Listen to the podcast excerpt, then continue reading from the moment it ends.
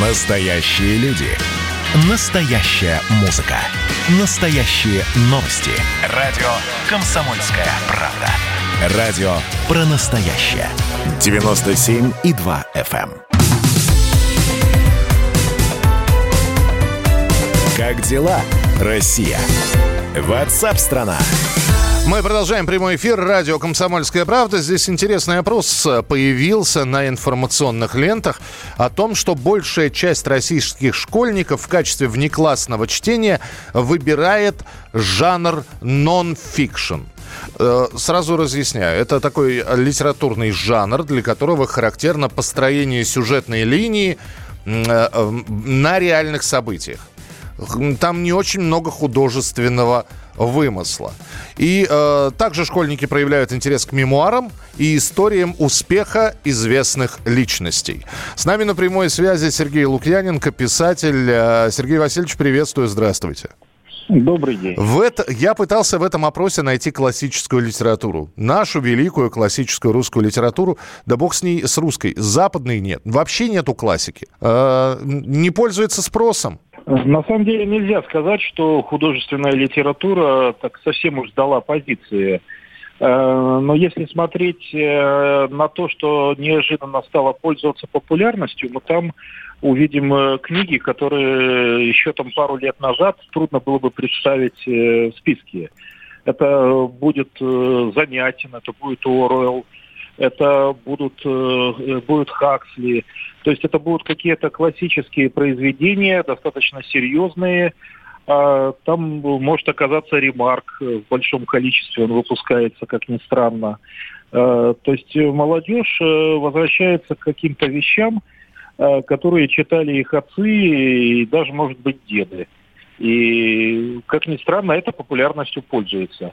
А вот современная литература, она действительно находится в- так, на этапе падения. Мгм. А есть объяснение, как можно э, возбудить интерес? Ведь, э, собственно, вы как писатель это все проходили, когда книги Сергея Лукьяненко после премьер фильмов по произведениям Сергея Лукьяненко э, просто пользовались массовым спросом. Может быть, я всегда говорю, может, экранизации спасут нашу литературу? Ну, экранизация это, разумеется, очень большой стимул, большая реклама. Э, Но сейчас ситуация следующая. Во-первых, э, не так много времени у молодежи для чтения. И поэтому действительно выбираются либо произведения совсем уж классические и знаковые, либо то, что вы сказали, нон-фикшн. То есть те книги, которые э, позволяют э, строить свою жизнь, ну, по крайней мере, обещают, что они про это расскажут, э, добиться какого-то успеха и так далее, и так далее. А современная литература, я думаю, что она будет пользоваться популярностью э, в тот момент, когда она начнет отвечать на те вопросы, которые для молодежи актуальны. Э, Сейчас, наверное, такого попадания нет. Мгм. А актуальное для молодежи на данный момент, как добиться успеха и как заработать побольше денег.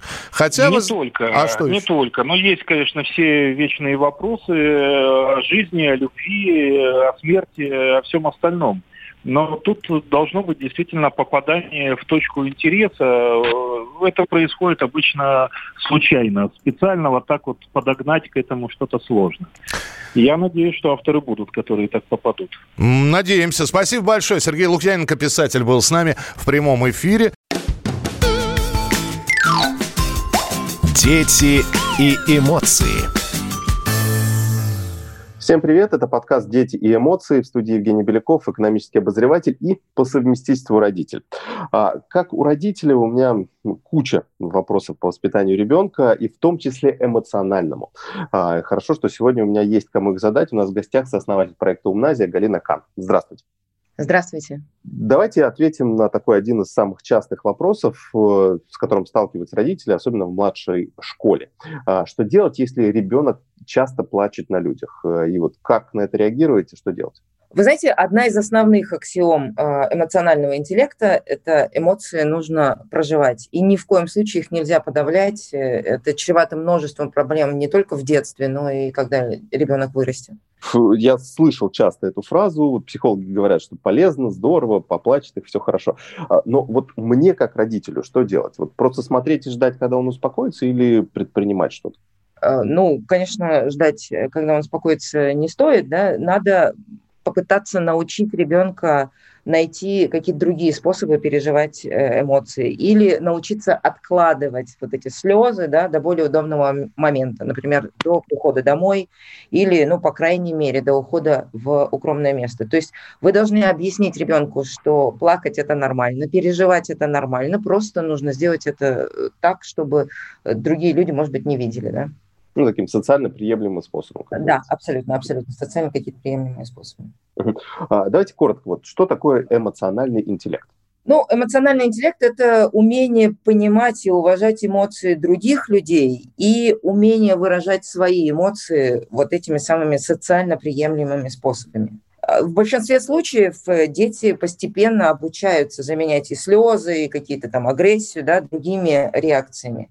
Если у вашего ребенка вот прямо сейчас пока не получается, обсудите вот с, именно с ребенком, что можно делать в конкретно этой ситуации. Вот здесь важно только не скатываться в ситуацию, когда вы говорите, ой, все ребята дураки, не обращай на них внимания, или наоборот, да, ты слабак, научись э, быть как все нормальные дети.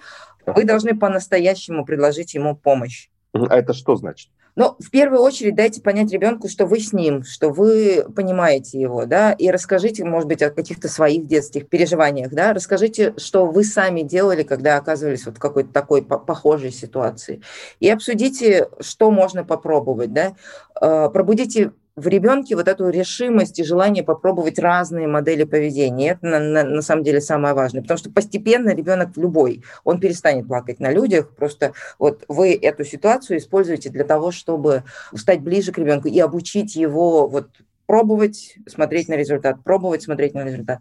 Угу. Ну, такому важному жизненному науку. Да, абсолютно. Спасибо большое. У нас в гостях была сооснователь проекта «Умназия» Галина Кан. Еще больше полезных советов для родителей на сайте умназия.ру и в нашем подкасте «Дети и эмоции». Счастливо.